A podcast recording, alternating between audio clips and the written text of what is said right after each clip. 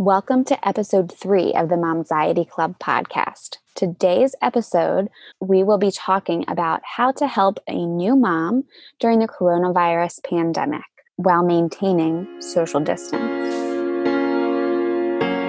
Welcome to the Momxiety Club. I'm your host, Tori Levine, a former mental health worker with degrees in psychology and criminal justice. So I know the importance of keeping calm in a difficult situation. But when I had my kids, I found myself full of anxiety, constantly questioning if I was doing things right or how I was messing up my kids now. One day, everything clicked, and I made a commitment to own my anxiety so it doesn't own me. And that's why I started the Momxiety Club podcast. Each week, we'll discuss all things motherhood. So join me and let's get rid of this momxiety together. Hello and welcome to the Momxiety Club podcast. I am Tori Levine, your host, and today I'm going to share my story about some of the things I struggled with as a new mom and how isolating and vulnerable I felt.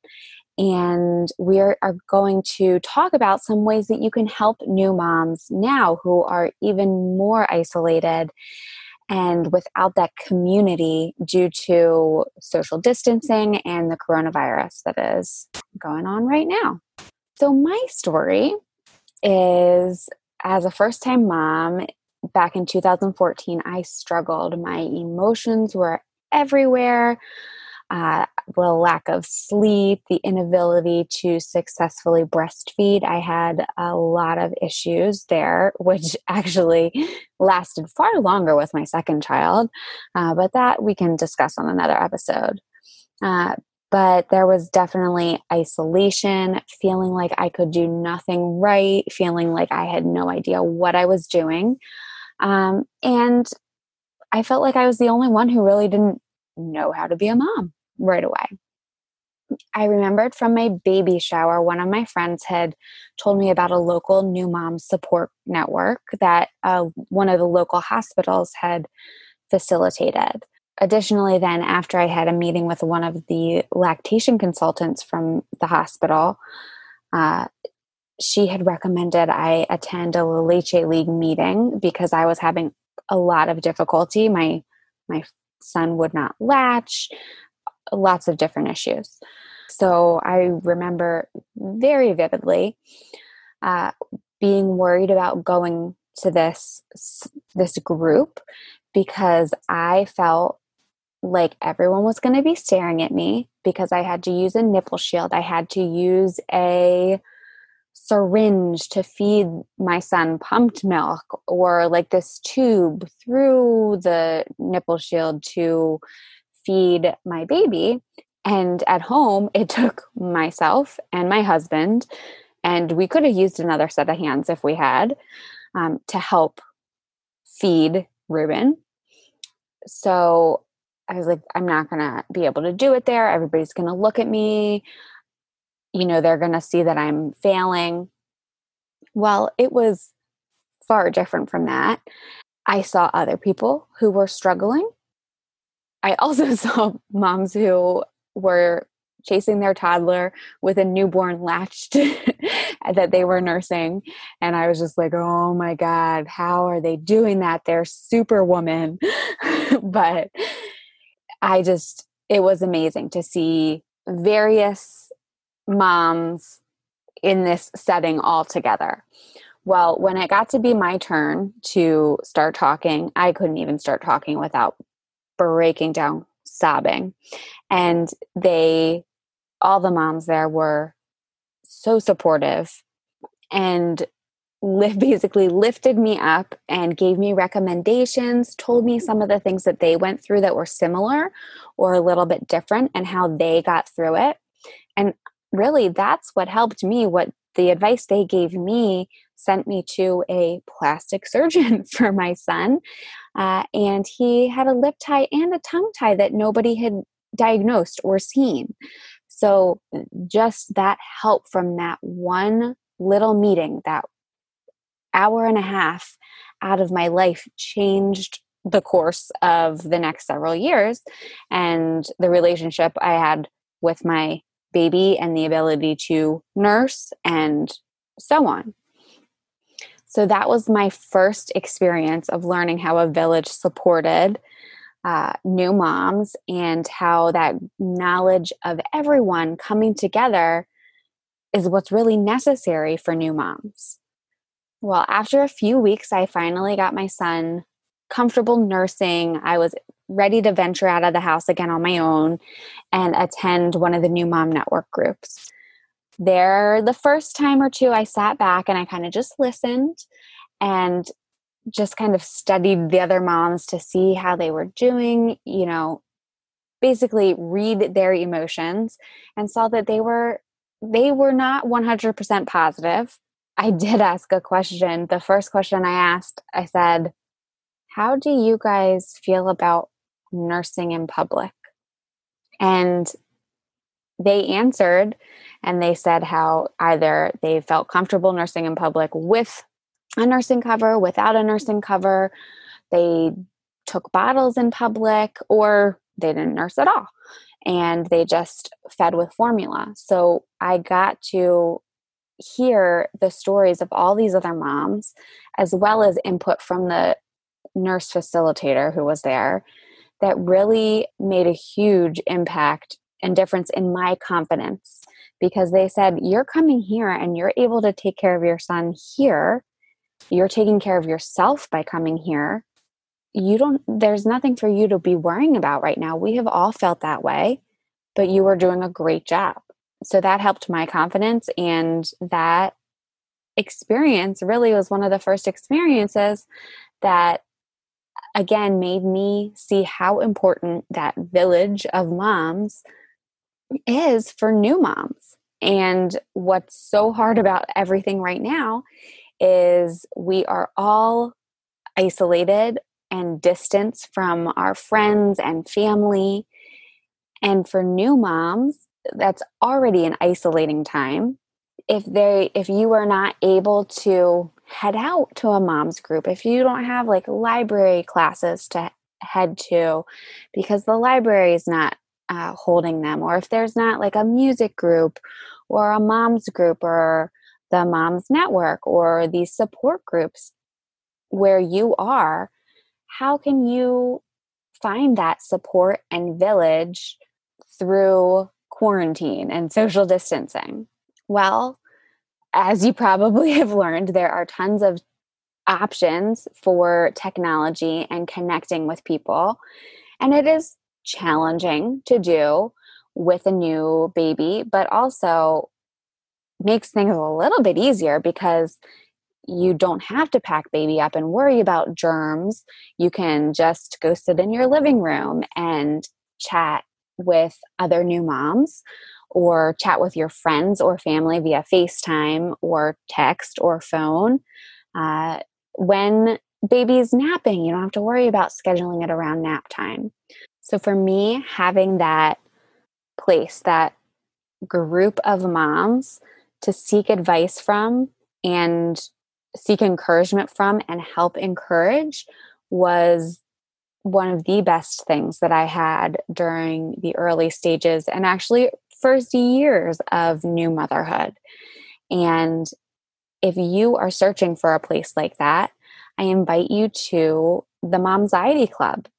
This was built from years of experience and years of working with many new moms through my mommy bar classes, which also had a component of that support group and kind of talk therapy throughout classes.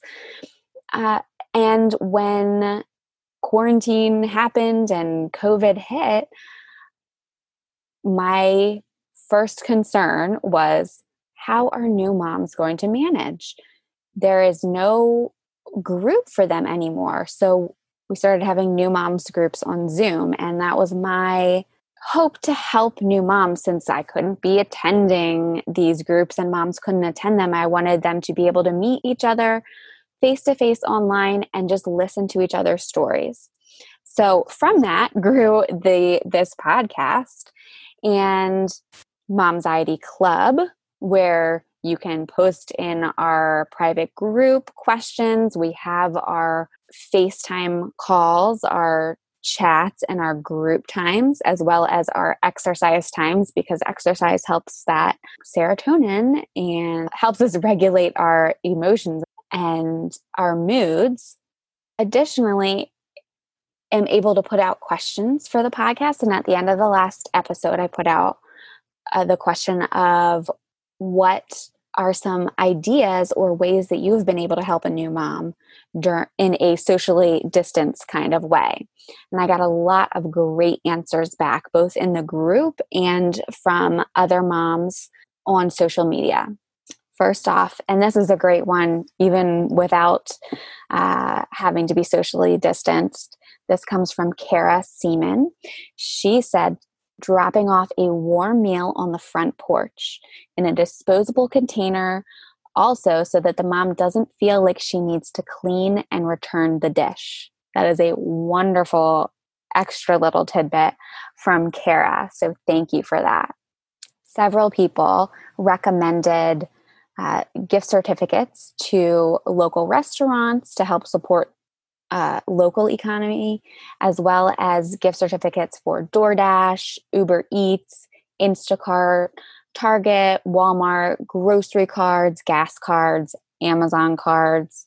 Uh, those were from Lauren Wagner and Stacy Hockenberry. And Stacy also added going shopping for a new mom. If you don't have to worry about taking kids with you, run out to the store and maybe pick up if there's prescriptions at the pharmacy that are hard for someone to get out and go pick up with a new baby, as well as a few little things around the house that you don't have to be inside the house for. So like weeding or mowing the grass for them, um, coming and picking up the dog or cat to take them to a, if they need a vet appointment, or just having a little time to take the dog for a walk so that that new mom can relax when the baby's napping, or just take some time for herself.